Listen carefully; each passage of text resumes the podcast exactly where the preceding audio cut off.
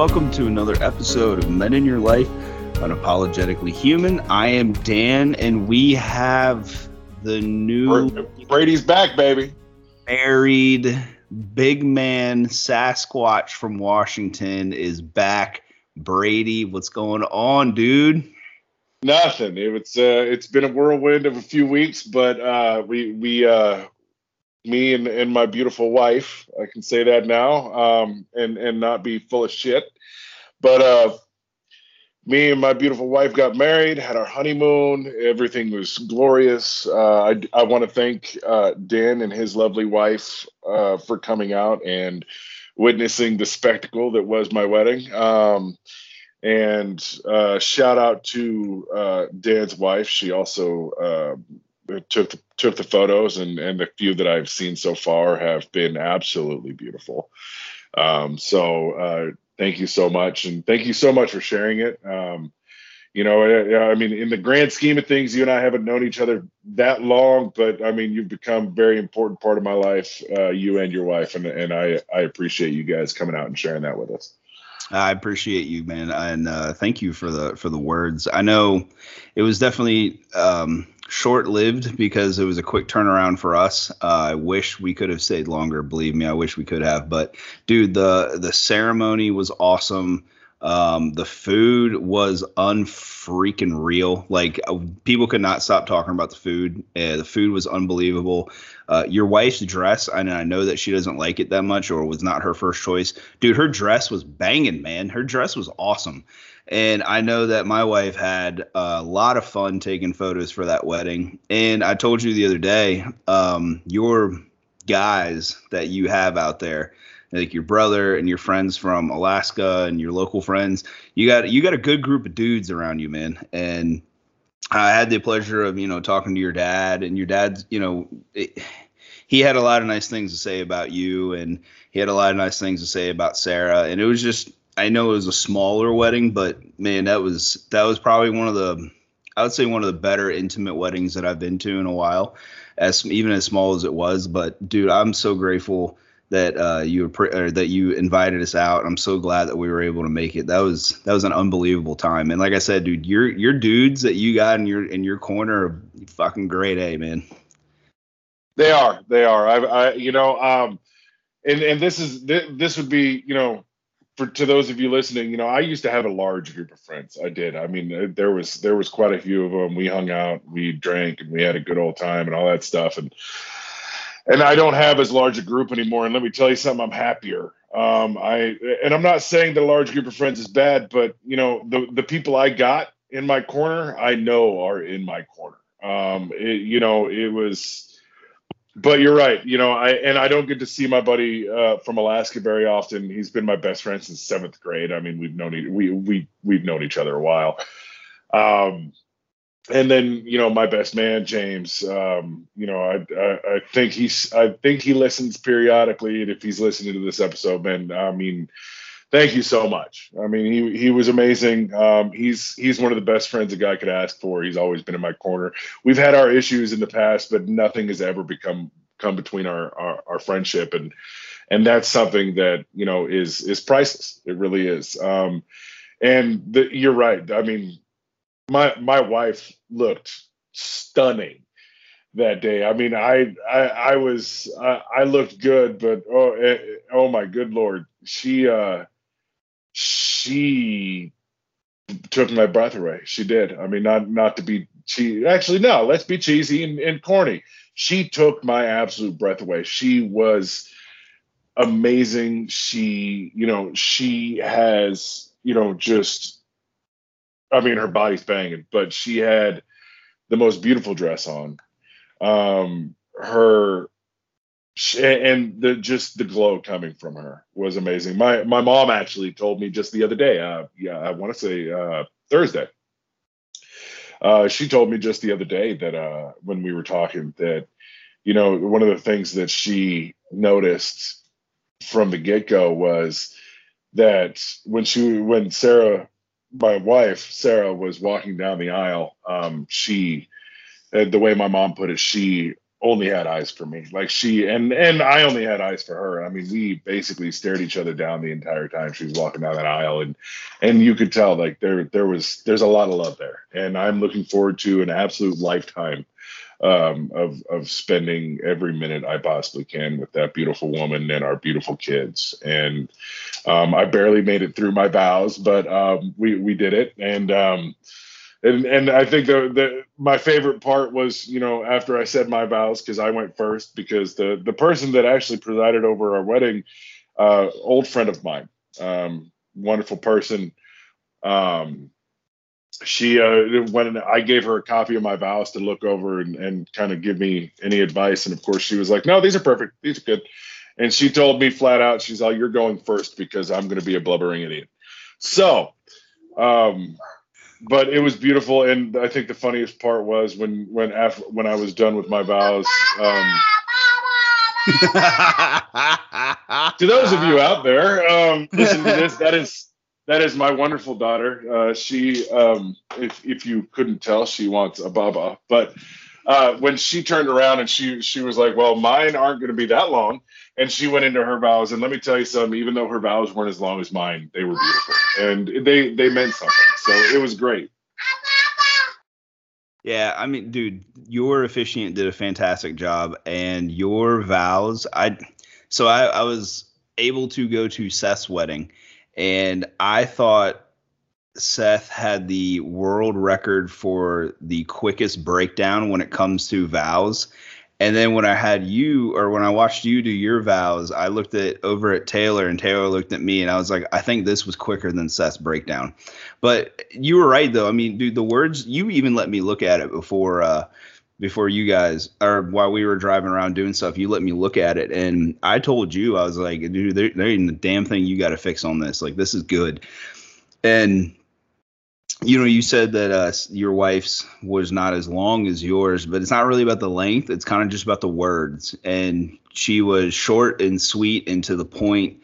And I think that's in a nutshell kind of how y'all's relationship is. It's just to the point, short and sweet. You know, you just you're there, you say what you need to say, and you get it done.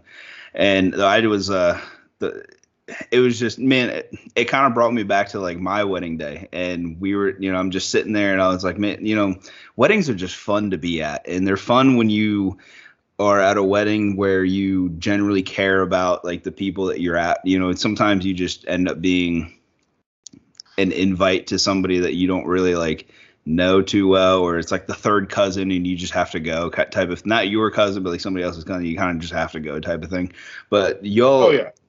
from from from the get go, you know, walking into that casino, that was my first time walking into a casino. Walking into that casino, I was looking around, I was like, oh my god, this is nice. I was like, I should not be here. And then the ceremony was awesome, and dude, I mean, just like the whole day was just perfect. And I'm like I said, dude, we're really happy for you. We're really happy for you and your wife.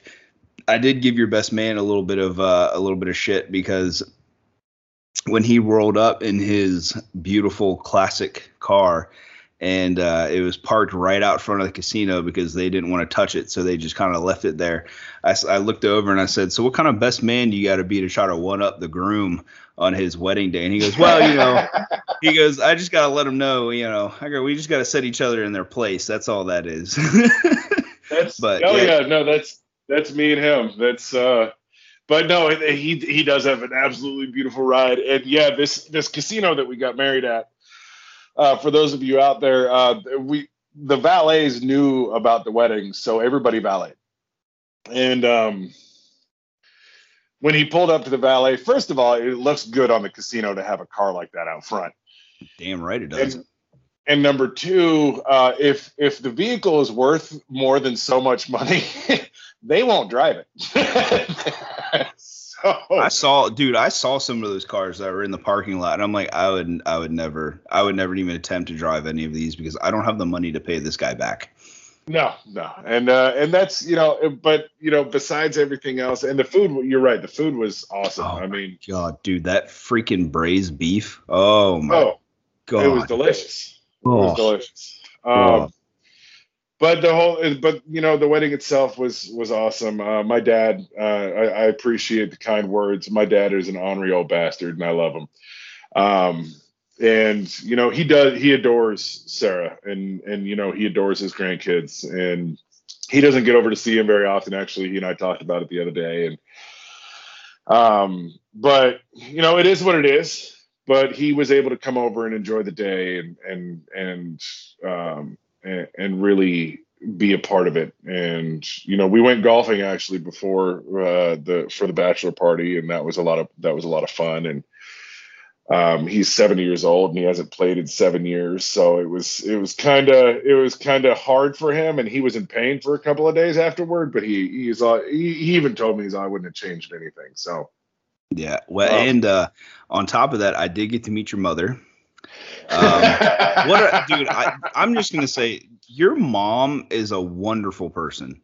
She and, is. She's a saint. And she she, she, gave me a little lecture about my about my language on the podcast, and she asked me. She was like, she goes, I heard you say that you can uh, separate yourself from the bad language from the podcast and in real life. And I was like, well, yeah. And she goes, well, how do you do that? And I said, because the podcast is designed about being unapologetically human. You just kind of get out everything that's on your chest. And I said, sometimes it's not great and sometimes it is, but it's about just getting all of it off your chest. And she goes, so how are you in, in the real life? I said, I'm not that. I said, that's, it's when I can get stuff off my chest. I said, I'm a much happier person. And she goes, well, I kind of see a difference. And so dude your mom though dude your mom she she wasted no time. And i just gotta say dude your mom is great. And she's probably not gonna like me saying this but your mom is a badass woman. No she'll love it. She will. She's um you know my my mom is a saint. She is. She uh you know i've i've brought up a few things in this podcast from when i was younger that uh that she's even acknowledged. And you know i mean for for whatever reason she felt the need to apologize for and, and mom i know you listen. You don't you for the record you never need to apologize for anything in my childhood because i had a wonderful childhood. I did. I had you know i was lucky enough not just to have two parents before. Um, my, you know, later on in my teenage years, I ended up uh, acquiring a stepmother uh, um, that that uh, married my dad, and my stepdad, who you've uh, you know you've heard me talk about uh, extensively on this podcast, um, was an amazing man, and uh, really, really, you know, showed me how to treat the people that you love, especially your other half, and that's exactly what what Sarah is to me. She's my other half, and you know, he treated my mother like a queen and you know my mom has has told me in the past that you know her, their biggest problem my stepdad and her their biggest problem was who could spoil the, the other one the most. And and that's you know and that's a good problem to have. Um and my eh, so i i i had a wonderful childhood. I you know and this kind of goes into what we're talking about today.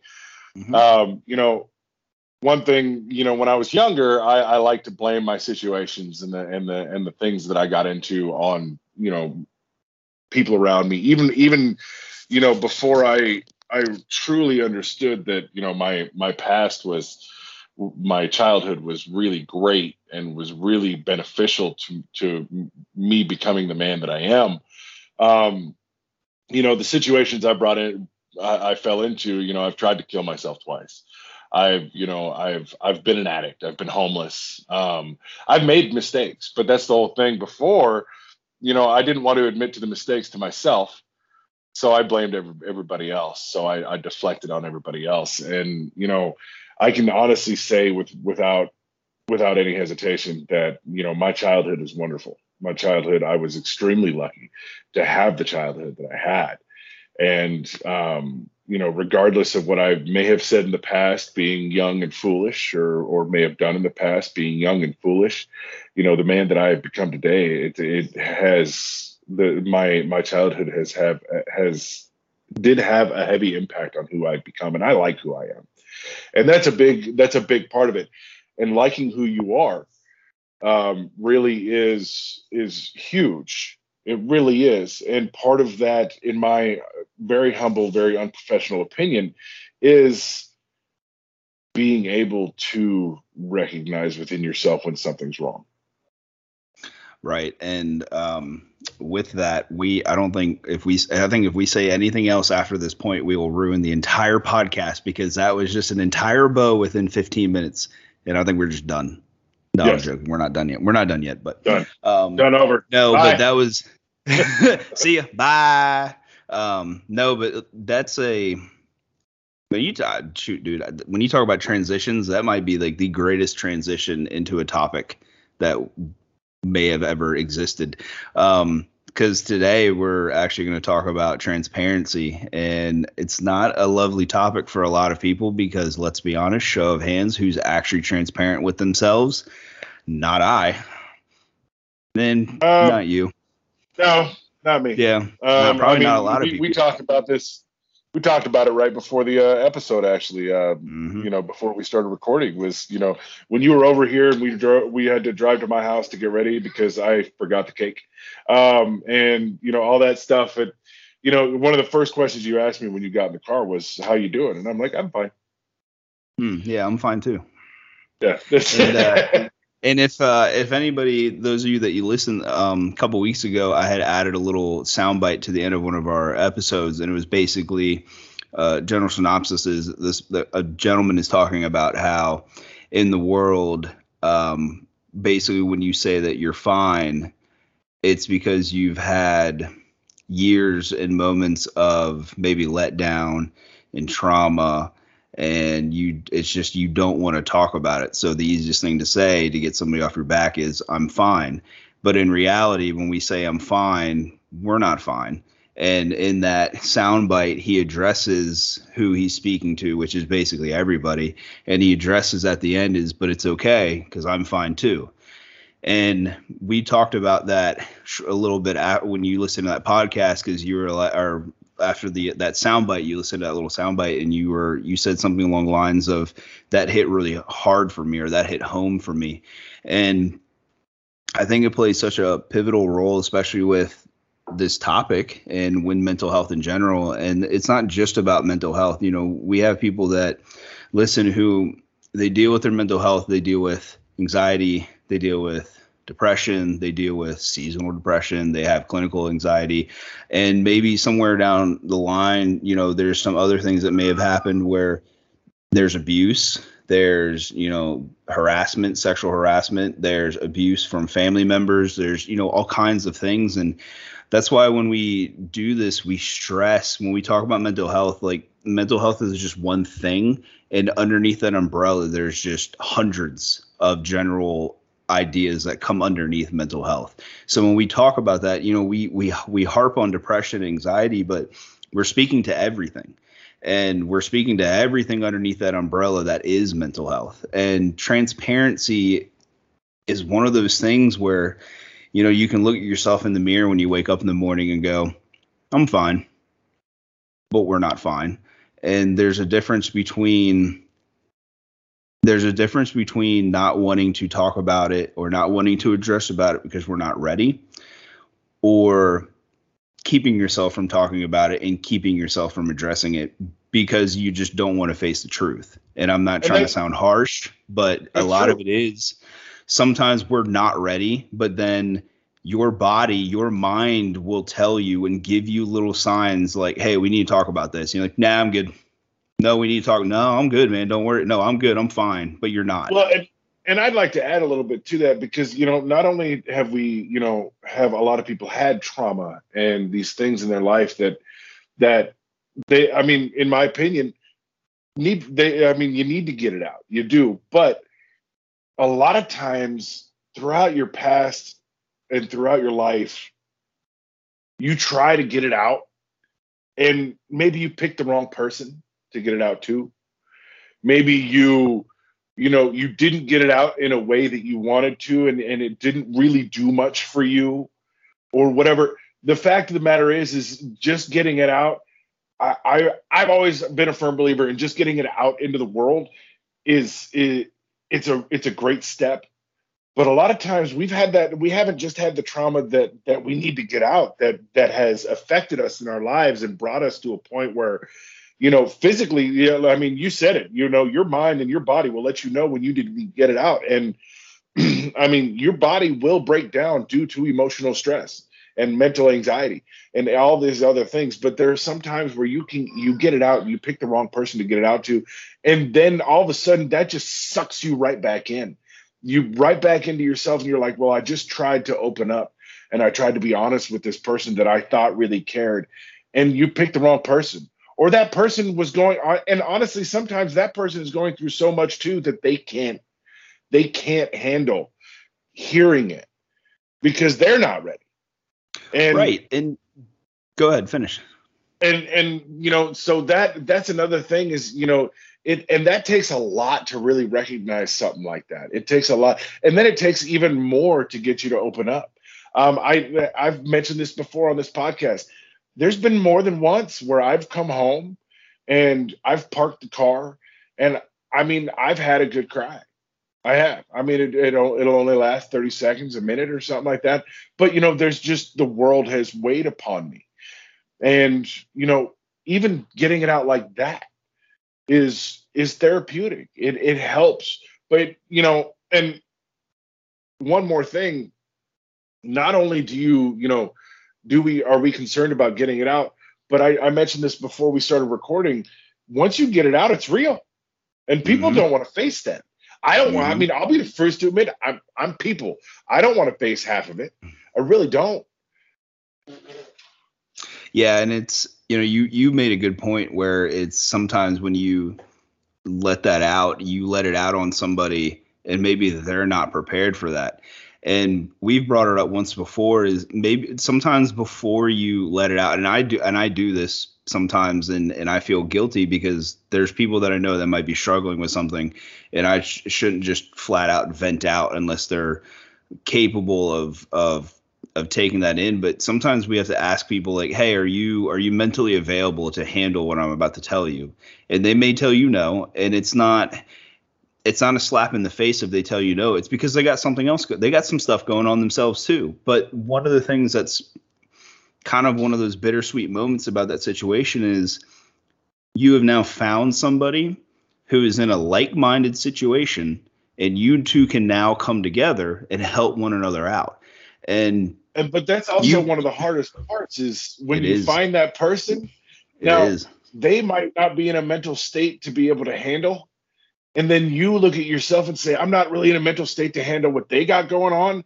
but what what people need to understand is when you got two people taking both of them taking everything on, it makes it easier. It does. It, it you know it's a knee jerk reaction. It's human. It's human nature, especially when you got a lot of stuff going on. To be able to look at somebody and be like, "Hey, I can't handle you right now because you know I got enough stuff going on." They don't think about the fact that that could be another another caring human being to help you through what you're going through, and in turn, you help them what they're going through. I mean, the, you've heard the old phrase: two minds are two two minds are better than one.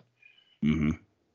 Yeah, and you, you, like I said, it's another good point because uh, I've talked about it before. We had our struggles before my wife got pregnant with with getting pregnant, and we tried a long time. And we would kind of have friends sometimes talk to us about like just venting about their kids and this and that and like oh if you want them you can have them and i'm Guilty. they took it and it, and it kind of yeah but it's different though sometimes it depends and actually i think a lot of it maybe just also depends on the person that you're communicating with but you when i opened up to you and the guys about it you guys were very respectful when it comes when it came to what I was going through. I mean, you guys checked in, you were asking, you know, if I'm all right, if the wife is all right, you know, things like that. And there's people who and maybe no fault of their own because they didn't necessarily know what was going on, but they knew that we were struggling, and they would say some things, and I'd say, "Hey, you know what, man?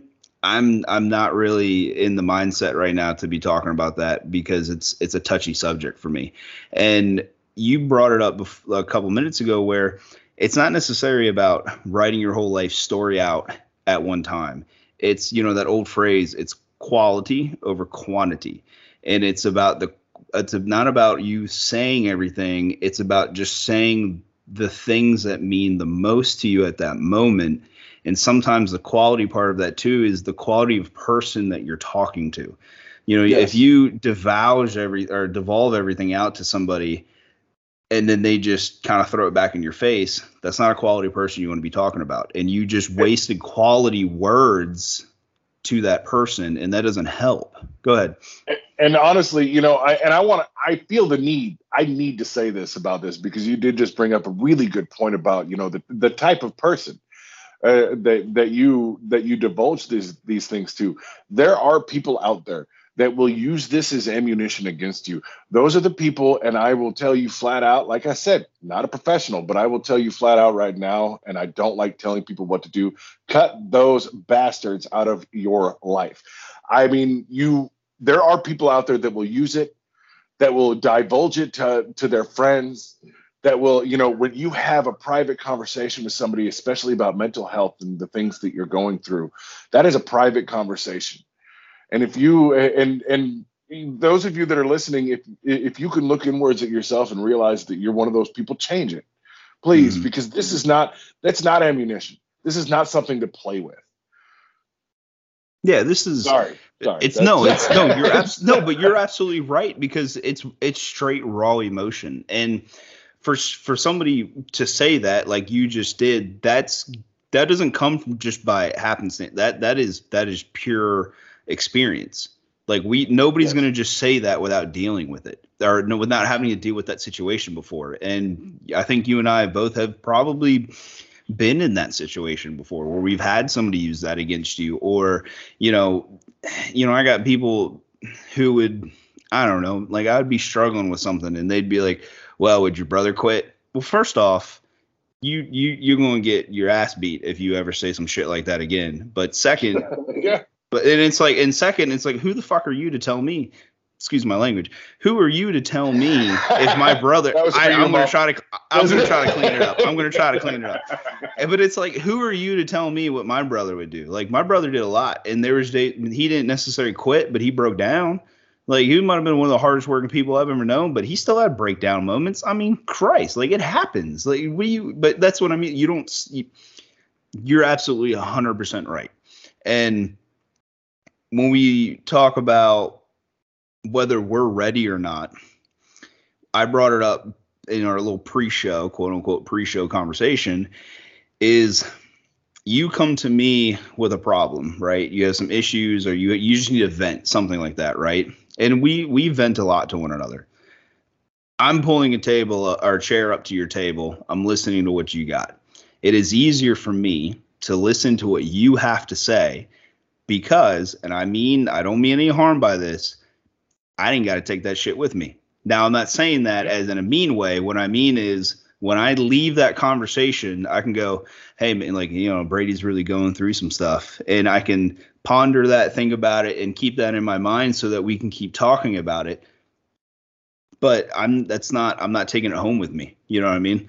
And vice versa. But the minute that you or I open up about something going on in our lives, we're taking that home with us. And I think that's the difficult part about opening up and being transparent with yourself and being honest with yourself because honest the, the truth is ugly and it can hurt sometimes.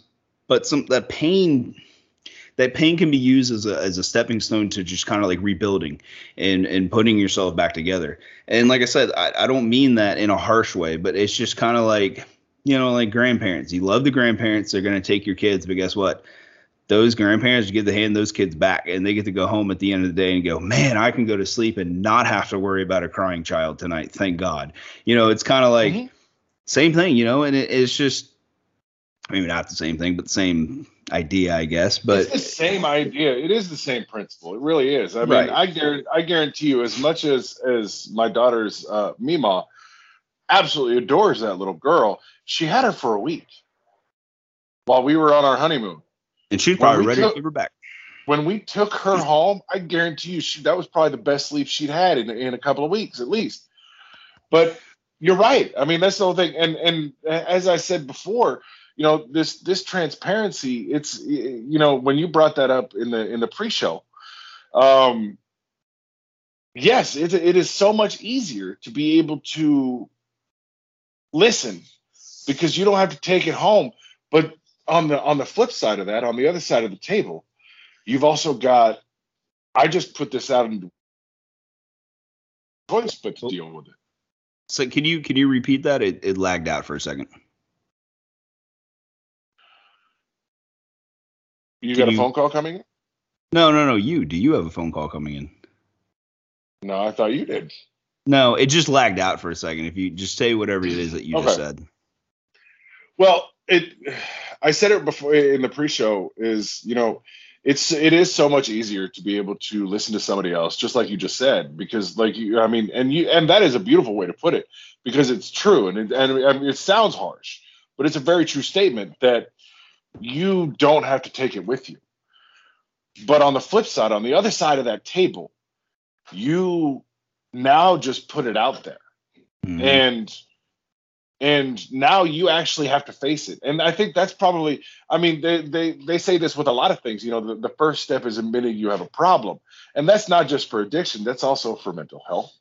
That's Mhm. for that's for a lot of aspects of life to be honest with you is once you admit the fact that you have a problem now it's out there. Now you have to face it. And none of us none of us really truly want to do that. We need to do that Yeah, and I think the the hard part about needing to is the thing that maybe we struggle the most wrapping our mind around. And we we will find it easier I think to talk to yourself like mentally just kind of you know you talk to yourself. Every i think I, I think it's safe to say that probably everybody talks to themselves and it's not it's not anything crazy. You just you have those little inner inner conversations and i do it all the time. It's easier to sometimes maybe have that conversation with yourself than it is to put it out there to somebody else because when you when you talk to yourself you're still keeping it in. You're still keeping it inside. You're still keeping it locked up here. But the minute that leaves your mouth and you have put that on somebody else like you said it makes it real. You know we kind of compared it to a relationship you know it's like some people they they get scared when you put titles on it because it makes it real. So when you put that stuff out there and you tell somebody and it penetrates somebody else's ears it has now become reality and real and now you're going to be faced to have to deal with it and just and, and just so everybody understands you know we're not just talking about it becomes real for that person that you decided to bring into your world. It becomes real for you. Like you can put i know for a fact from experience you can decide not to talk about you know do the i'm fine. Um for years years and years and be quote unquote fine. But Mhm. once you let it once you let it go it doesn't just become real for that other person because and hopefully you've chosen the right person and hopefully they care enough about you to remember. Like i said and don't and well like you said they don't have to take it with them and don't take any offense to that because it sounds harsh. But keep in mind they're another human being. They have other shit going on. But it's become real for you. And you Yeah. have now now now it's become real real real real real real. Real real real world real world stuff so um we're going to we're going to take a little a little break here for a second Yeah. and we will be we'll be right back and i want to pick up we're going to pick up right where we left off because this is oh absolutely this is good this is some good ass right here and some good stuff and um, so we'll be I mean, thank you. I've been working out a little bit. Yeah, yeah, yeah. Hey, what's up? That honeymoon did you well. All right, so we will be we will be right back. This is Men in Your Life Unapologetically Human. We will be right back.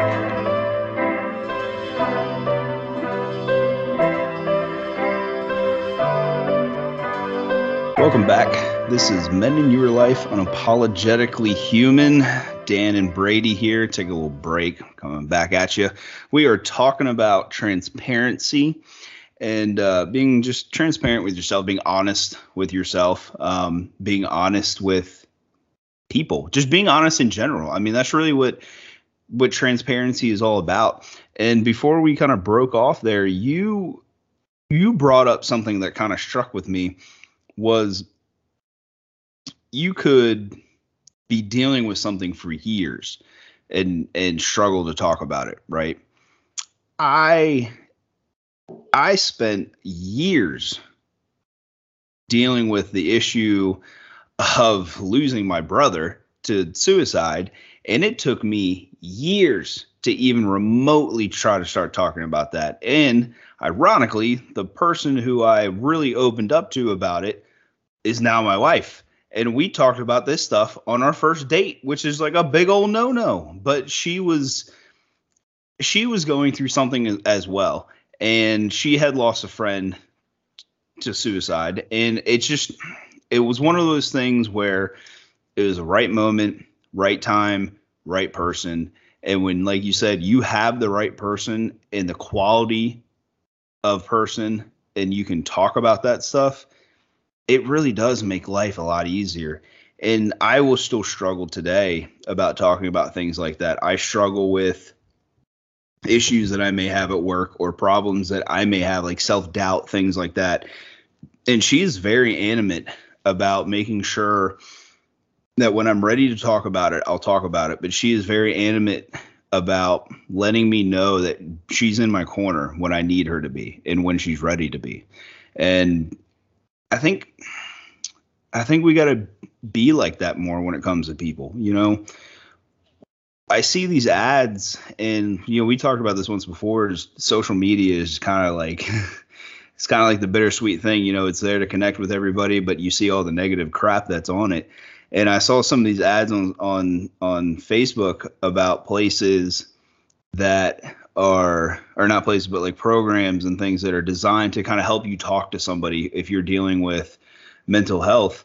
And it was troubling to see the amount of people that would comment and make fun of people dealing with a mental illness dealing with anxiety, dealing with you know depression, doing dealing with suicidal thoughts. And I'm sitting there and I'm like, the reason why we need to have these outlets is because there are people in the world that just want to be dicks and they want to laugh at you when you have to deal with these problems. And that doesn't make things any easier or better for you when you're trying to put your put back your life or rebuild or you know anything like that. You're trying to take those steps to to you know get better.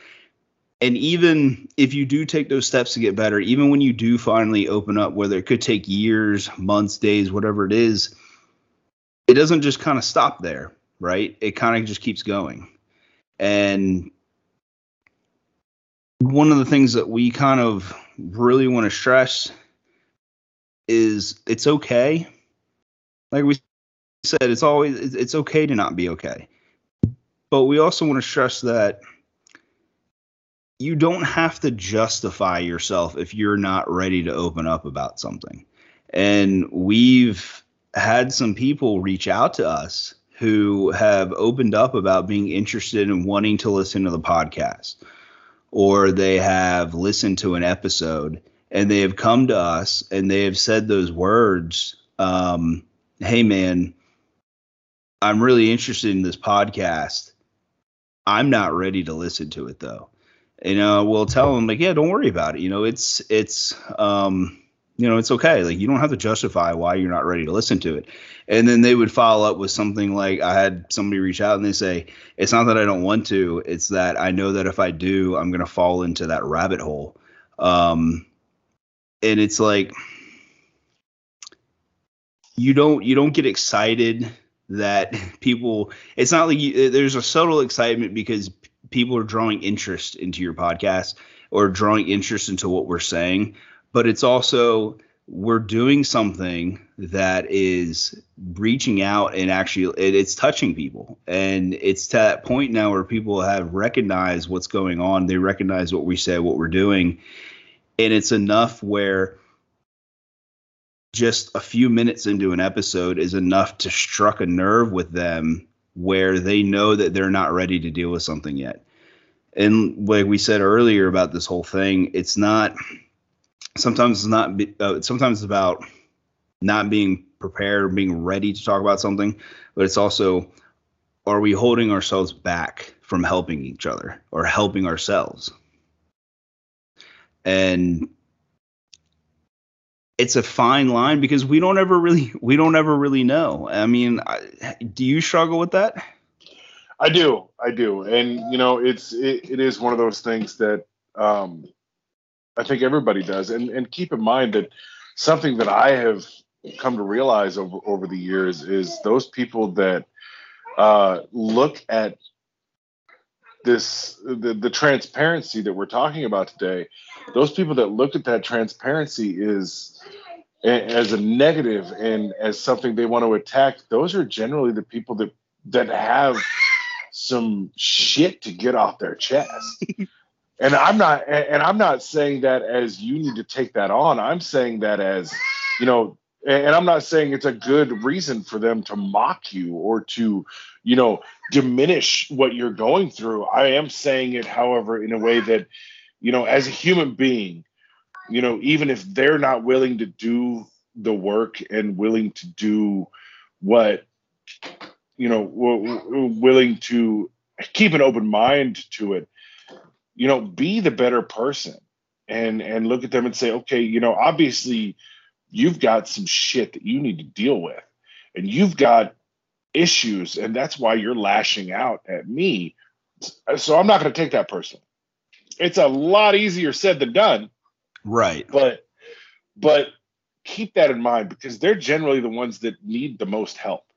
I mean those people right. honestly take a look at your life take a look at the people that you have around you the people that seem to have the least amount of problems are probably the people that are more shut inside of their head and don't have an outlet in order to deal with their problems. That you know, Dan, Dan and I, we we do this podcast, and it's they're very very much therapy for us as well. And you know, we have our issues, but we're able to deal with them in a, in a little bit more constructive way because we're willing to get it out. We're willing to put it out in there. We're willing to stra- share this with strangers because right. you know and and I've said this before, and I will continue to say this in this podcast. You know, if this podcast helps helps one person, it's done its job. It's it, it is it has fulfilled the reason that we have that, that we wanted to start doing this. Yeah, I mean, yeah, like like you said, if if it reaches one person, we've done our job. So when somebody comes and tells us, "Hey, I, like I really want to listen. I'm not mentally prepared." because I may go in a rabbit hole and now I'm going to be forced to face all my things that's all right. Like that's the point okay. of this whole thing, man. Yes. That is the entire ish point of this. And you will listen when you're ready. You will listen however long you want to listen to, whether it's five minutes, whether it's the whole hour and a half, whether whatever it is. Like it. The point is, is that we're doing this and you say you you say willing and it's not like we're really willing to open up. It's we have to open up to be honest and truthful if we're going to tell other people like hey it's okay. You should like open up and ask for help. Like we we have to do that to be able to do what we're doing and it's not yeah. easy but it makes it a lot easier when you're doing it with somebody that you that you can trust and that you can can you connect with you know and yeah you were talking about a couple minutes ago how sometimes somebody will like look at you and be like, "Hey, like you need to get your shit together." That's not a knock. Like it may come off as negative, but sometimes somebody somebody who may not be able to just accept that mentally right then and there like for your like help like they're addressing they're recognizing that there's something going wrong that's their way of trying to tell you hey you really need to sit down and look at yourself and go through the ugly truth of what's going on. And the hard part about putting yourself back together when it comes through mental health, trauma, anything like that is sitting down and accepting the ugly truth that this happened. This is what's going on.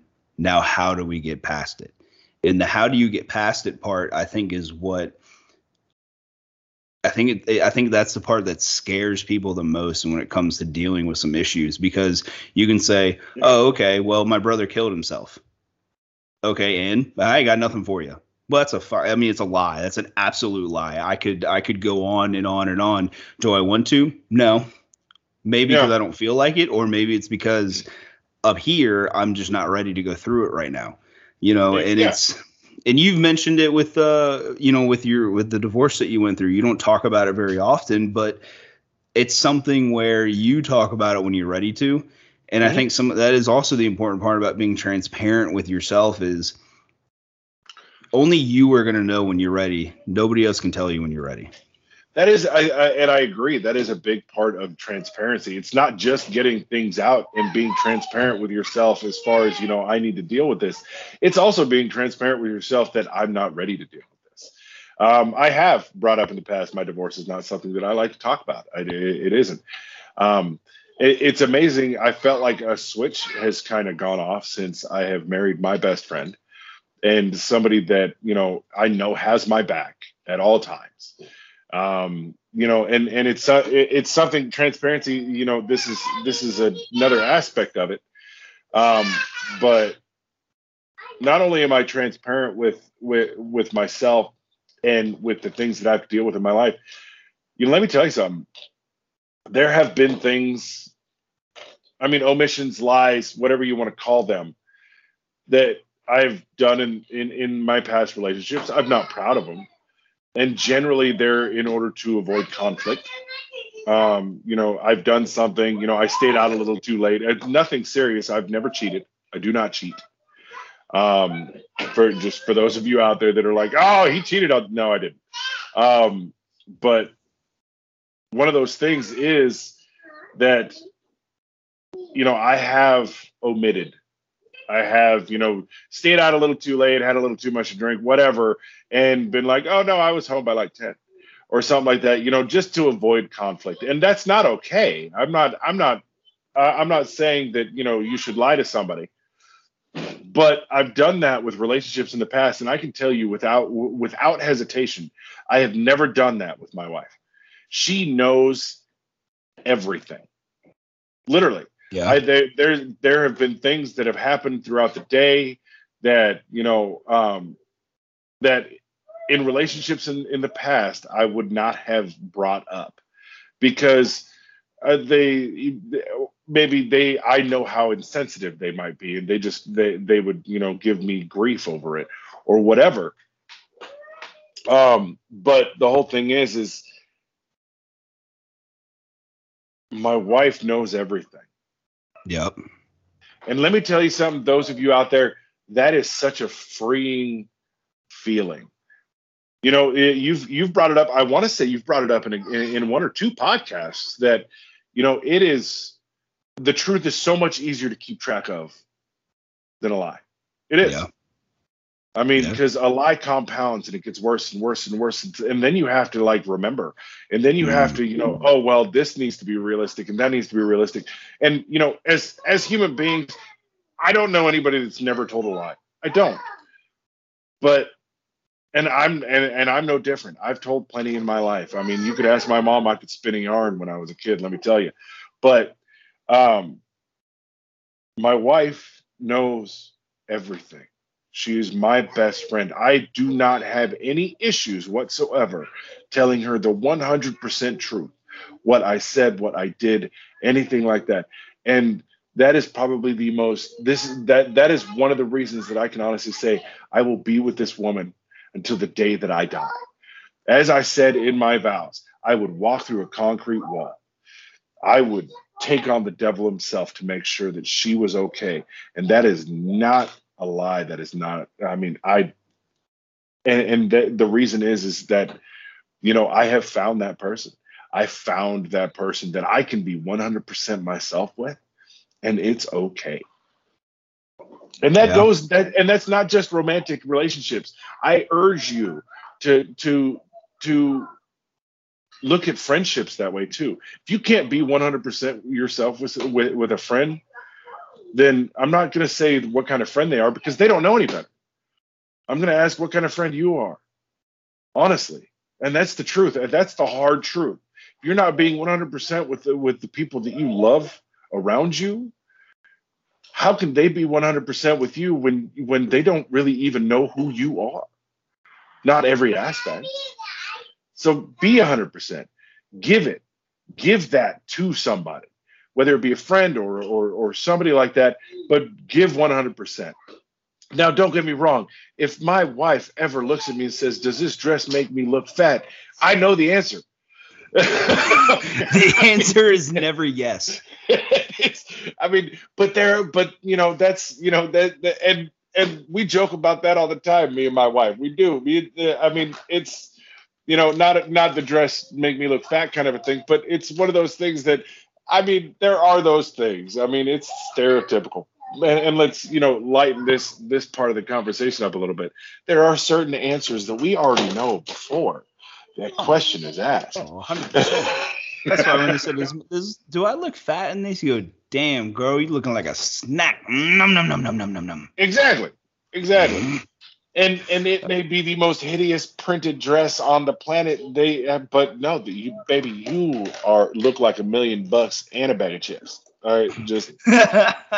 I mean, you know, the dress didn't look good until you put it on. exactly. I hope y'all dress, out there taking notes. And now that dress looks like it cost a million dollars. Yeah. No, and that's you know, but but like and and in all seriousness though, you know, that's part of being transparent. It's not just, you know, it's it, you know, to to dial it back to bring it back to what we were talking about before.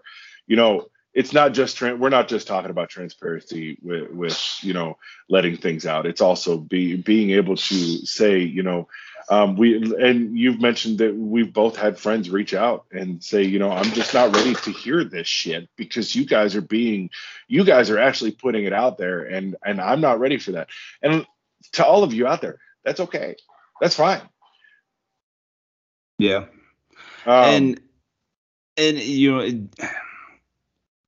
I think the important the important thing about that is, and I mean, dude, I I you you brought it up already. You talking about being cheesy and shit, and if that's not a test testament to love, I don't know what is.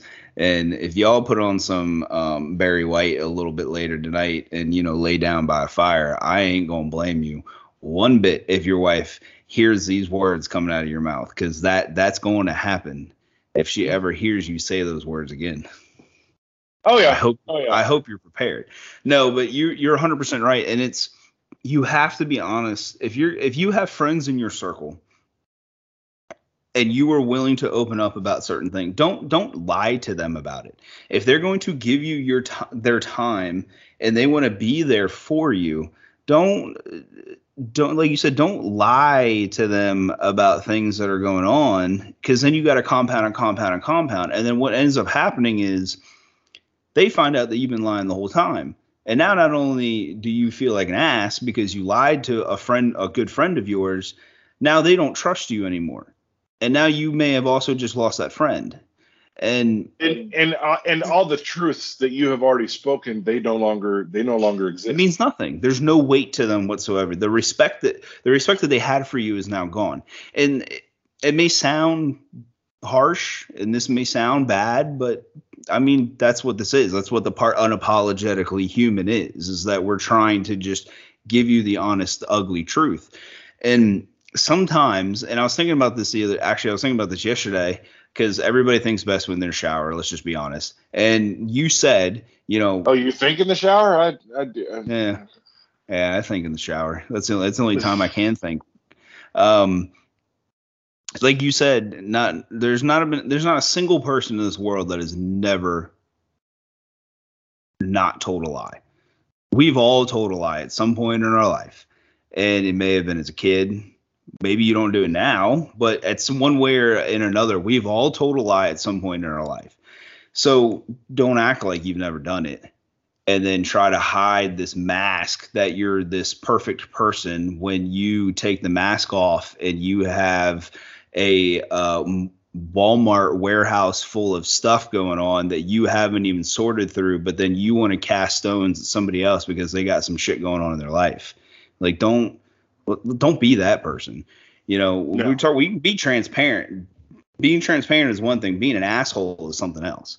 And and, and honestly, and honestly, I mean, you you you pretty much nailed it. But you know, I, I would like to just add on to that is, you know, being transparent we're not saying just unload everything.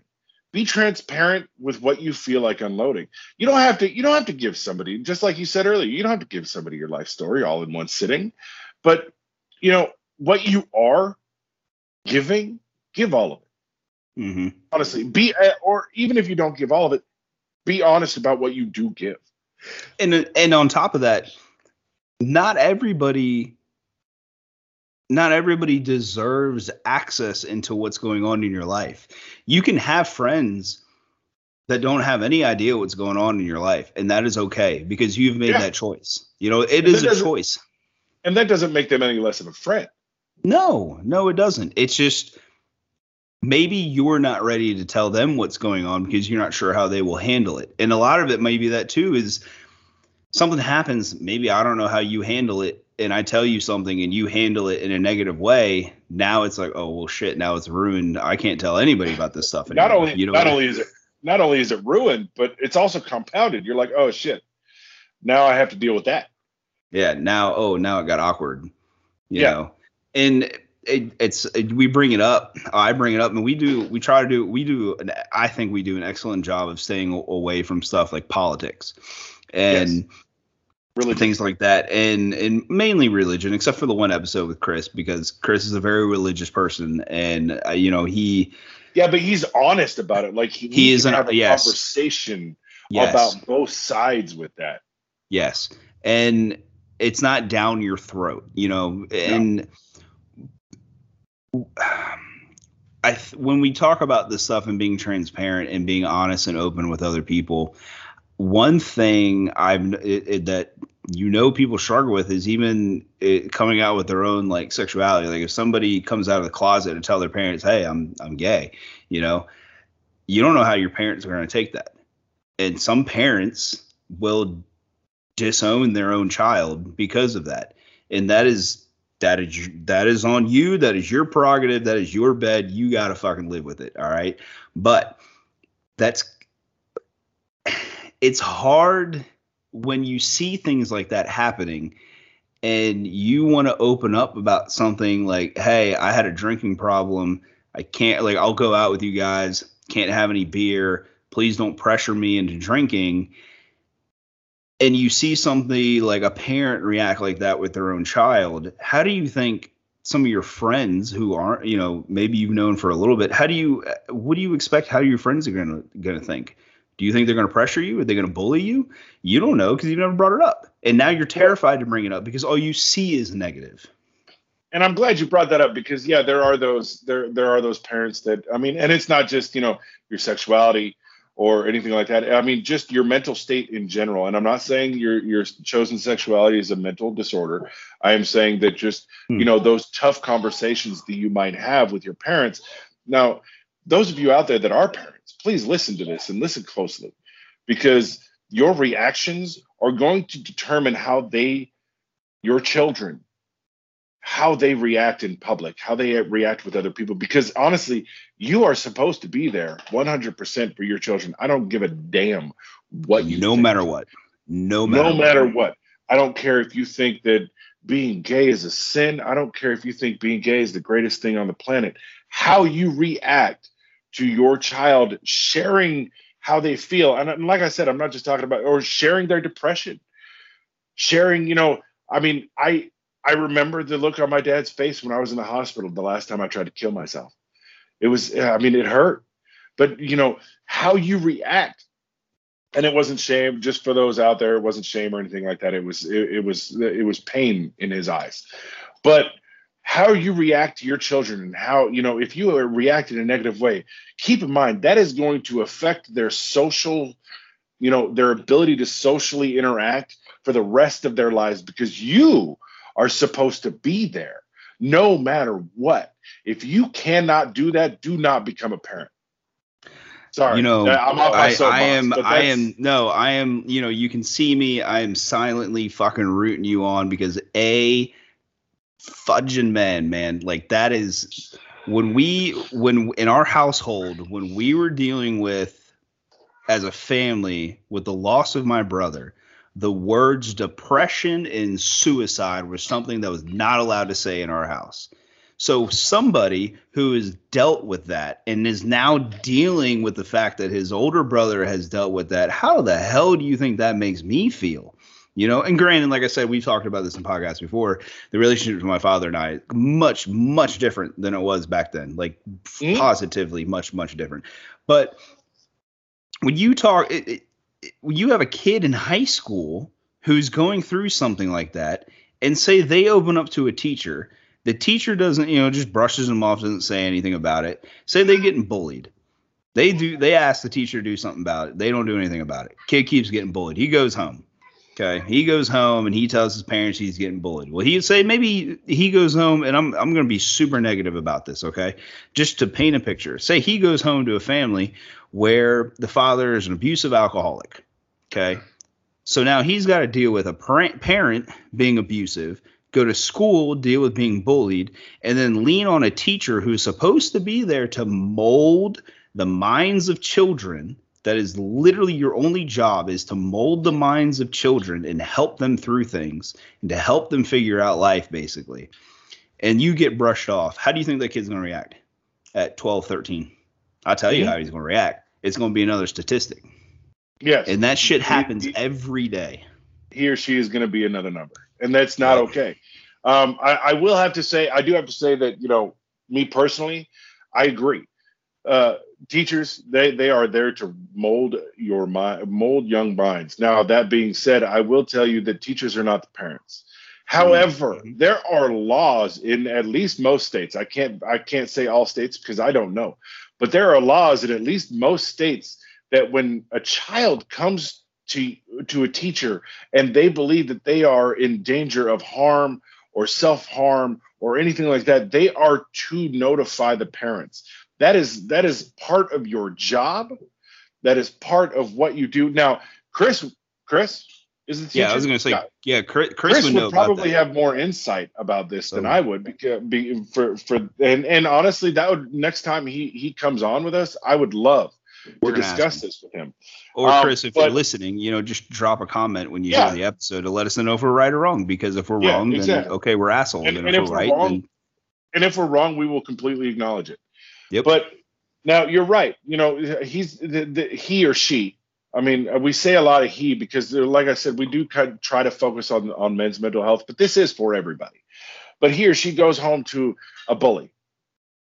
That's, I mean, that's generally what you know. A, a, an, a, an abusive alcoholic, you know, honestly, mom or dad.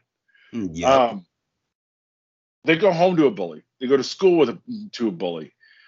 Generally, these kind of kids and now I don't know about the alcoholics, you know, abusive parent side of it, but I can tell you, and I've told, I've said this before. I am six foot four. I am damn near three hundred pounds, and I was bullied mercilessly growing up. And you that that takes its toll on you. It, it it really does. But you go home and you have no outlet. You have nowhere to go. You you can't get away from that that attitude, this the, your child will be another statistic. So please take stock. Take stock. Right. I mean, I I question myself every day, and what and I don't know if that makes me a good parent, a bad parent, or just a parent. But I question myself every day: Am I doing a good enough job to for my son to be a good man, for my daughter to understand? I will tell you this, and I have and I will be 100% honest. In my house growing up, it was if if you get into a fight, you better not have started it, but you damn well can finish it. That was a rule. Now, my kids, me being as bullied as I was growing up, my children, both of them, will understand that, you know, yes, you will get in trouble with the school. You may be suspended you may have you may have uh, some social backlash but if anybody ever bullies you or anybody or any of your even any of your friends i'll i'll add this to it. You any of your friends with with with my son you know you ever catch anybody bullying your little sister? And and even my daughter you catch anybody bullying your big brother you have my full permission to take them out. And you guys may look at me look, may be like oh that's the wrong thing to say and, and violence is never the answer. No violence is you're right violence is never the answer but it, it, it is it can be a deterrent. I mean let's, i'm sorry. Let, let, us be honest with this too because everybody says violence is not the answer and, and a lot of times you see people who say oh violence is not the answer you know turn to jesus stuff like that.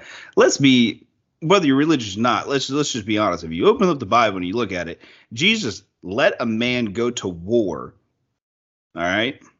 Let a man go to war What do you think happens in war? People die. He didn't stop that man. He helped that man win a battle.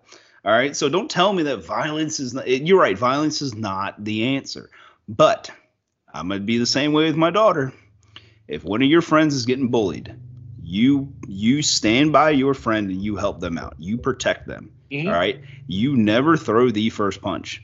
You won't throw the last. That is that is a whole different story. And that is something that my brother had taught me when I was growing up.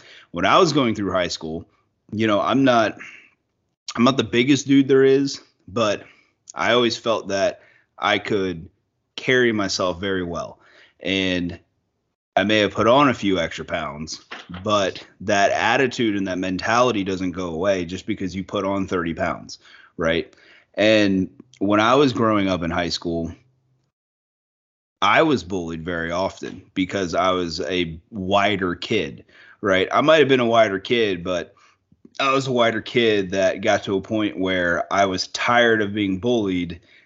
And instead of going to a teacher and telling them about it, I took matters in my own hands. And that also stems from some childhood problems like, you know, anger aggression, anger issues, things like that. It all compounds on itself, right? And I think that just goes to show that even at the young age of 12 and 13, you can start to develop mental health things. Like you start to develop these things at a young age. And sometimes it's, you know, people bring up the the the discussion of, well, he's just lashing out. I'm like, yeah, he might just be a dickhead. But is he being a dickhead or does he actually have a problem? Is there something going on? But let's like find that's out. that's the fine line. Yeah, you need to find that out. And my problem growing up into high school was I never told anybody. I played football. I let it out on the football field. I would I would, you know, just play it a certain way. That was one thing. I did things in high school and and fought, got into fights and stuff like that. Never started them. I was just always involved in them. Um, as you know, I am a very opinionated person, and if there's something I'm going to say, I'm going to say it. And yes, I luckily don't ask how. I never really got in trouble for any of this stuff. Um, then again, when I was going to high school, it was a lot different back then than it is today. Um, but to the point is even even at a young age of 12 and 13, kids can be going through stuff. So when you send them off to middle school and high school, be honest and transparent with them with them and under, have them understand that you are going to hear some things that should not come out of a 13 year old's mouth. You're going to deal with some things that a 13 year old should never have to go through. You should not have to deal with a 13 year old bully because maybe the bully has got an issue at home where like we said maybe mom and dad is abusive alcoholic you know? Maybe maybe he's got a drug problem maybe something like that and they take it out on the kid. You know they always say you know a bully is the one that's always got some problems going on. Well maybe that's true. So if you encounter a bully maybe instead of like we said maybe violence isn't the answer whatever all that crap maybe instead of next time throwing a punch maybe reach out and see if you can hey is everything all right? Like you is everything okay? You know we can talk about this. And then if they want to keep picking on you, you know at some point there's a line you just don't cross. But well and and honestly i'm going to stop you there for a second because you know this this is going to be one of those rare instances that i think you and i disagree because honestly at 12 13 i mean shit 17 um you know you you're not really sorry about this, but you're not really developed mentally enough to to really tackle that. I mean, yes, right. you know, some of the you know, there there was a kid that I grew up with um that you know, he and I were great friends and then, you know, we were just bitter enemies and then we were great friends and then we were bitter enemies and I mean, I'm talking about like knockdown drag out fights. Um at that age you're not you're not ready to and that's probably one of the hardest things to deal with especially as as a parent. You know i'm looking forward you know not looking forward but i'm looking ahead to this this situation that i might be in to where you know my my son may may end up you know being bullied or something like that. And as much as i would love to say you know try to shake his hand and become friends you know, this this bully's problems are not an excuse you know and and the and the re- there's a reason i say this. There there's a backstory to this and i think i've mentioned this before. You know my like i said my stepdad it was was extremely important to me and, and a huge part of my life and a huge part of the man that i've become. And um you know there was this one time it was seventh grade um this kid named robert and the only reason I'm using his name is because Robert is such a common name. I'm not going to give any other names, but this kid named Robert, um, he and I got into a fight in school. And this wasn't exactly my first fight, if you know what I mean. I was bullied, like I said, I was bullied mercilessly, and and this kid, he wasn't very socially accepted either. But um, you know, I got picked on, and he got picked on, and and he was one of those people. Well, if they pick on him, maybe they'll like me if I pick on him too and he and I got into a fight in the middle school, and um, and it was it was you know it was a fight, and yeah you know and, and when I say that I, I want to clarify with everybody that you know fights in school, as everybody that can look back and know, they last about thirty seconds to a minute and a half. They're not, mm-hmm. you know, it, it, let's let's just be honest with each other. It's not like punches were thrown and and you know it's not like the movies okay? You know usually a, a couple of punches maybe at the most three punches are landed and it's over. Um, but you know we we got into it and then there was a teacher that came out and caught us fighting and i was the one that got suspended the one that got suspended and and i elected to have iss which was in school suspension. Basically meant you know you had study hall all day. Um, and when when we found out, and for years I thought it was my mom that did this, but when we found out, um, my parents found out that the other other kid uh, didn't get in trouble. They called the school and was like, "What's going on with this?" And uh, for for a very very long time, I thought it was my mom that did this. Come to find out, it was my dad, my stepdad. Mm. Um, and uh, apparently, and this is coming from my mom. Apparently, on the phone, the school said, well, this other kid has some social issues. Keep in mind, I grew up with these with most of these kids, and I was bullied mercilessly, and I was picked on like you wouldn't believe, and I took it, and um, to the point where I mean, I, like I said, there was there was a new girl in school, and I was right behind the the group of girls that she was hanging out with, and they said, you know, you want to be popular in the school, don't hang out with Brady. I mean, it's not. I'm not kidding when I say it was. It was bad for me. Um, and when they said, you know, this kid has social issues, um, my my stepdad told them, "You want to see social issues? Look at my son." And like I said, for years I thought it was my mom, and and and shout out to my mom for for you know for you know being there for me. But you know, that was definitely one of those times where, you know, especially when I found out later on in life that it was my stepdad that actually did this, that actually said that to the school, that, you know, you want to see social issues, look at my son. And he grew up with all these people. Um, you know, that's that's one of those things that, you know, it's so easy to dismiss. And this is where I'm going with this. It's so easy to dismiss, oh well, they're kids. Mm-hmm. Oh well, you know, they're you know the, you, you you think you have it hard enjoy your childhood. You know some kids don't enjoy their childhood. Some kids have a rough childhood and and whether it be at home or at school or in the social circle or lack thereof do not dismiss it. My stepdad never did. My mom never dismissed it nobody ever dismissed oh that's just kids being kids. Yes kids will be kids and kids will will bully other kids. And it's not it's not a pretty picture and it's not something that should ever happen. Unfortunately that's part of life. But right. don't ever if if a child whether it be one of your one of your kids friends or your kid themselves comes up to you and and they have a problem with something like that don't ever say oh it's just don't worry about it. It's they're just being kids. Don't ever yeah do it's, they're not they're not just being kids. And you know again, like I said, that's a that's a testament to your stepfather. You know, you've said a lot of things about your stepfather, and and that's a testament to who he was as a person. And you know, I I 100% agree with everything that you said. Um, I think what I I think what I meant more, maybe I most misspoke, but what I meant was as a as a kid, like you're 14, 15, don't just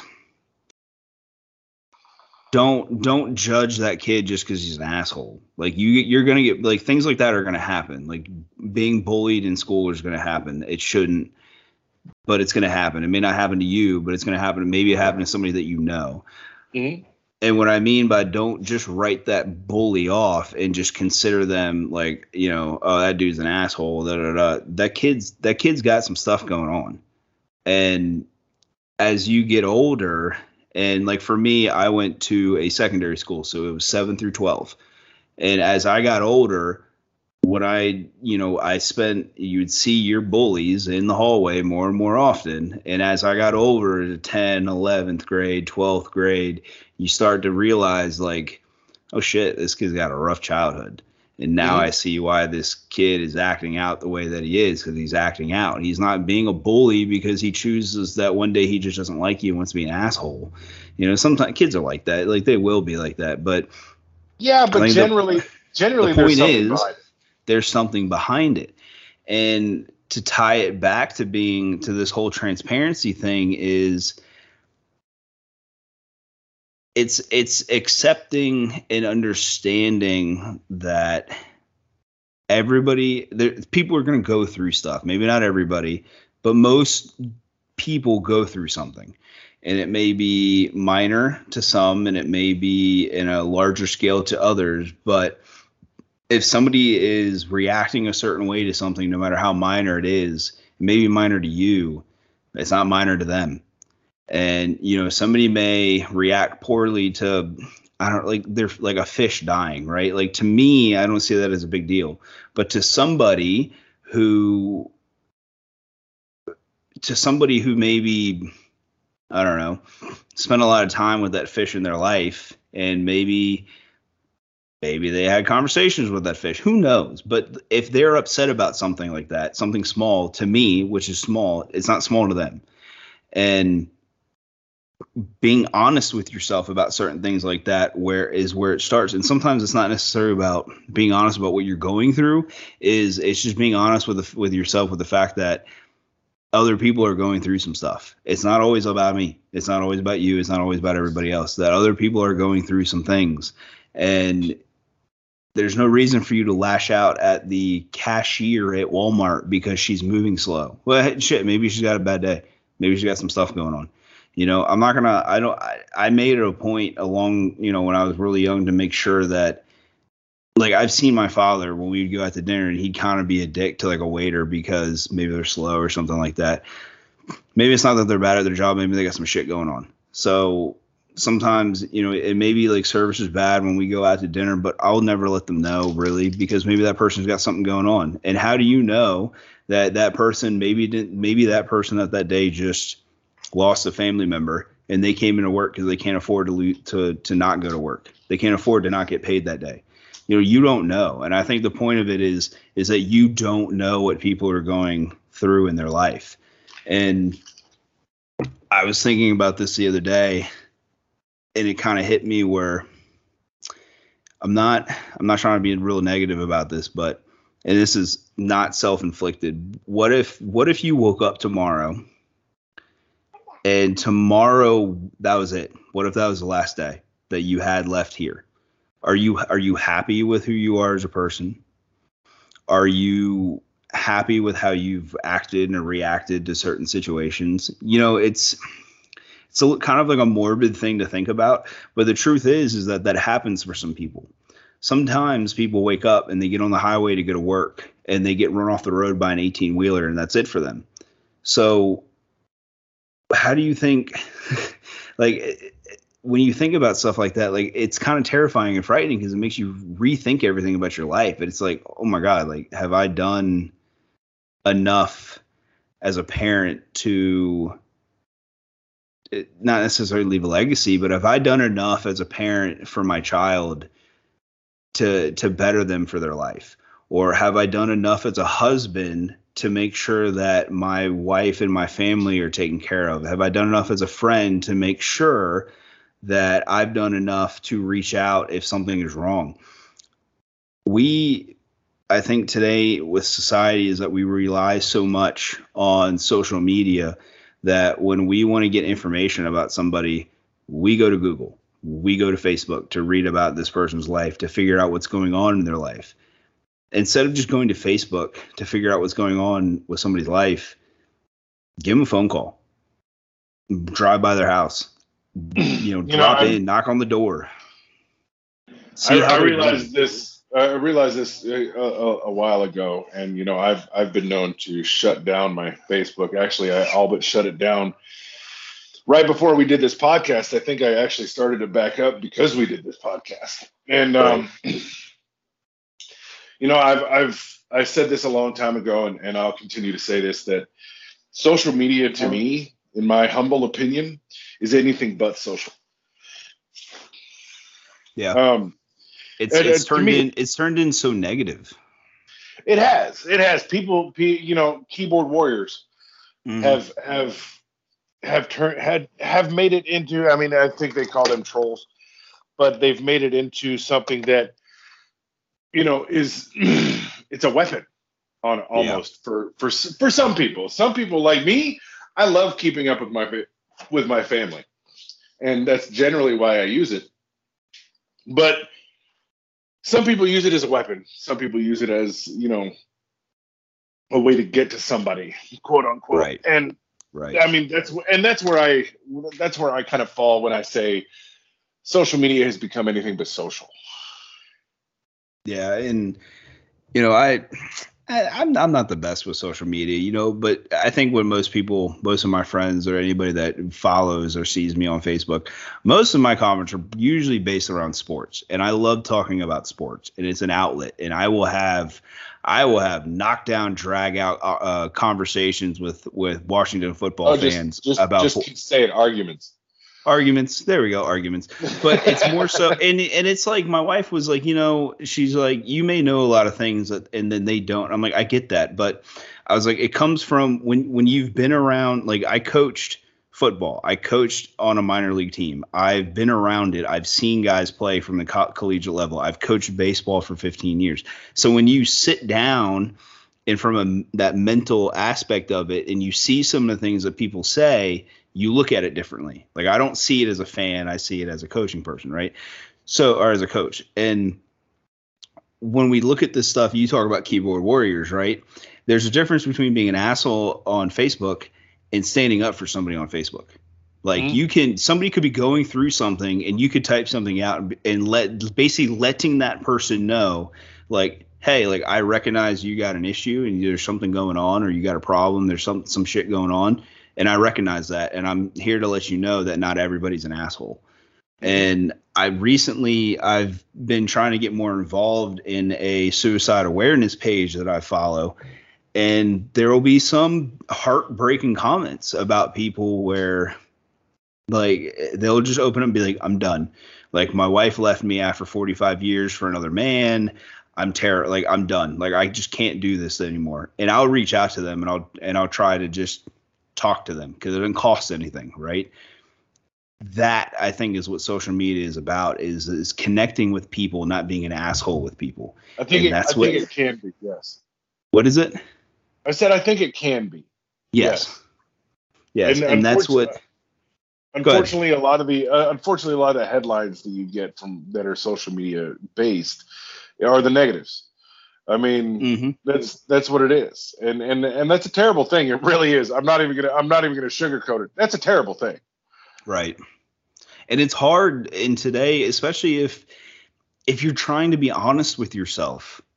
What motivation and what uh, like what what extra do you get by being honest with yourself or with somebody else if the world if you're just going to be negative about everything all the time like the world in general if the world in general is going to be negative what is what is motivating somebody to be open about it? Because that person can just shut that, themselves yeah. out. They can just shut themselves out and be a lone wolf and just do their own thing and that's fine. If that works for you that is okay. Like no one's going to tell you how you should deal with something right? Like if it works for you that is fine as long as it is safe all right as long as it's safe and it works for you that is good. Like that's fine. But what motivation what incentive is it for somebody to open up if all they see is negative? And a long time ago and then you know and that plays into the whole Are you, are you, is it just that you're not ready to open up or are you holding yourself back from opening up? And sometimes you might hold yourself back from opening up because of the negative aspect of everything that's going on in the world. Maybe you don't want to open up because you don't want to open up that, that, that book bag of all these things that are going on because you think people are just going to shit on everything that you got going on. And that plays a whole different role into everything. And somebody told me, one of my old coaches when I was playing baseball told me you you kind of you get like you got to find your want to right? And you got to find your want to because the want to is different from the need to and it's all tied together. So you may not want to do something like you may you may not want to open up right? But you may need to. To save your own life right? Mm-hmm. you may not want to admit that you have a drinking problem I'm not speaking to you, Brady. I mean just in general. You may not want to admit. A, I've, I've, I've never had a problem drinking. What are you, me what are you talking about this? I, I, I've never have issues drinking. It goes down smooth every time. Yeah, um, exactly. like you, you may, you may not want to admit that you have a drinking problem, but you need to admit that you have a drinking problem if you want to better yourself. Um, you may not want to admit that you and your significant other have a drug problem and that you lost your kids. Well, guess what? You lost your parental rights because you're not fit to be parents. Now you need to admit that so you can get your damn kid back. You may not want to admit that you're a shit husband because you decide that you're going to spend all your money on things that you really don't need to be spending money on if you are struggling to pay bills. You need to admit that and go fix that. And you may not want to admit that you were dealing with depression or anxiety or trauma or anything like that. But sometimes you need to admit it to yourself at least to get it out there. Because again, it's not about the qua- the quantity, it's about the quality. It's about the quality of admittance, not the quantity of admittance. Yes. And you know, and and this I think this is a great place to to kind of leave it. Um, we we have run over a little bit, but I mean, even with the break. But I do. I yep. and you mentioned it. You mentioned it earlier. Um, well, you mentioned you know suicide and stuff like that. I would like to point out that September is Suicide Awareness Month. Yes, that is something that is something that is very very dear, near and dear, especially to Dan's heart, to my heart as well. Um, you know, and and I'm not talking about going out there saving life, but but I am talking about be aware, be aware. Other people may be going through some things. You know, there, there's, you know, almost everybody has been impacted in one way or another by suicide. So please, please keep in mind we're all human. You know that that person that, yeah, uh, I mean you that it may be taking a, a while for your entree to get to the table, and you feel like bad mouthing that that server. Don't, don't. We're all humans. We all deal with things in our own way, but that being said, there have there there are the the suicide prevention month is is September, and um, I would also like to say that you know since I wasn't around last week, neither neither was Dan. I would like to say that um, uh, never forget. That's all I'm going to say about it. Just never forget what last right. week was. Never forget. Um, it's pretty obvious. I mean, that's what we're talking about. Is just September 11th. You know, just never forget. The one thing I want to say is everybody talks about September 12th and how whole everybody was.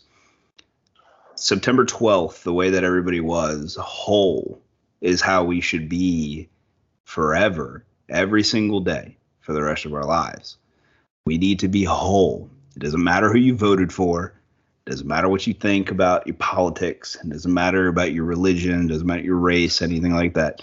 It's it's whole. We are all in this shit together. Um, I just want to do a quick shout out, Chris and Seth. You guys did, and we probably should have done this at the top, but you guys did an absolutely phenomenal job filling in for both Brady and I and for those of you that have not maybe listened to that episode yet, Seth and Chris, you all did a fantastic job on an episode about purpose. And I, when I was listening to that, continuously messaged both of you about how great that episode was. It is a little bit longer, kind of like today. Today's going to be a little bit longer than our norm. Um, but it is absolutely worth every minute listening listening to that to that episode. Um, the other thing that I want to bring up real quick too is, like we said earlier, we have people that come out to us and tell us that they're not ready to listen to the podcast because they don't want to go into that rabbit hole. That's okay. Nobody's going to force you to jump into that hole until you're ready to do that. All right. But understand, like we say, that there is a difference between not being ready and keeping yourself from being ready. It is okay to not be okay, but let's not stay there. Yeah. When we do this podcast, Brady and I are opening up about things that we normally would not talk about. We talk about it to our spouse. We don't talk about it to us too. Or we talk about it with us. We don't talk about anybody else. We don't talk about it with our spouse. When we open up about this stuff, we are trying to be transparent with you. And we're trying to show you that being transparent may not be all that bad. It's hard to get through, but there's good that comes through it.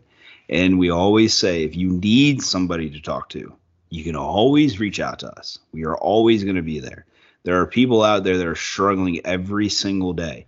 If you need somebody to talk to, this is a safe place to go. We have built a community that I think that is very open, very accepting, very respectful and if you stumble across this podcast, you know, you can find us on Facebook, you can find us on Instagram, all by the same title. We have started a playlist on Spotify about songs that we've kind of just hold dear to us, stuff that means things, stuff that ties into these episodes. Um, we're trying to do what we can to reach out to everybody. We don't get paid for this. We don't have sponsors. We don't have fancy gear. We're just two dudes that have walked through fire we were just two dudes that have basically, you know, went toe to toe with the devil and have lived to tell the story. And if it wasn't for all y'all out there that follow and that listen, you know, the, the podcast may not be much of anything, but with the support that we've gotten and the support that we give each other b- between this podcast, you know, it, it's important to us. And even if we had one person listening, we're still going to do this. You know, even yeah, shit, even if nobody listened, we'd still be doing this because it's beneficial to us. And at the end of this episode, I had a really good friend of mine. Um, his name is Lewis. He wrote a poem basically about, well, it's kind of about, it's about you. It's about you as a person. It's about, it's about loving yourself it's about understanding who you are as a person. It's about understanding that we're all we're all in this together. It's about understanding that we all go through some things. And at the end of the day, really kind of the one thing that only matters is that if you love yourself. You know, if somebody else loves you, that's great.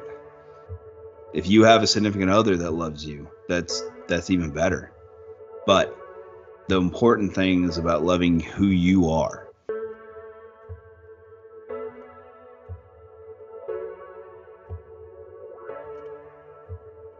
You are worth it. You are worth it for yourself, for your friends, your family, and to me. And at the end of the day, you owe it to yourself. Life is the most precious thing on this earth. From the roots in the ground to the sun in the sky now. I may just be some ordinary guy. And you continue to wonder why that when flowers continue to bloom and the birds fly by, a baby is born and somebody dies, but it's the way of life. A vicious, never ending cycle that stops for no one, and the world will continue to spin beneath your feet, and you can't stop it. But do you know what you could do? Entrust your life in your own hands. Be the best you can be each and every single day. Why? Because you're worth it? Why? Because you're perfect? Why? Wait.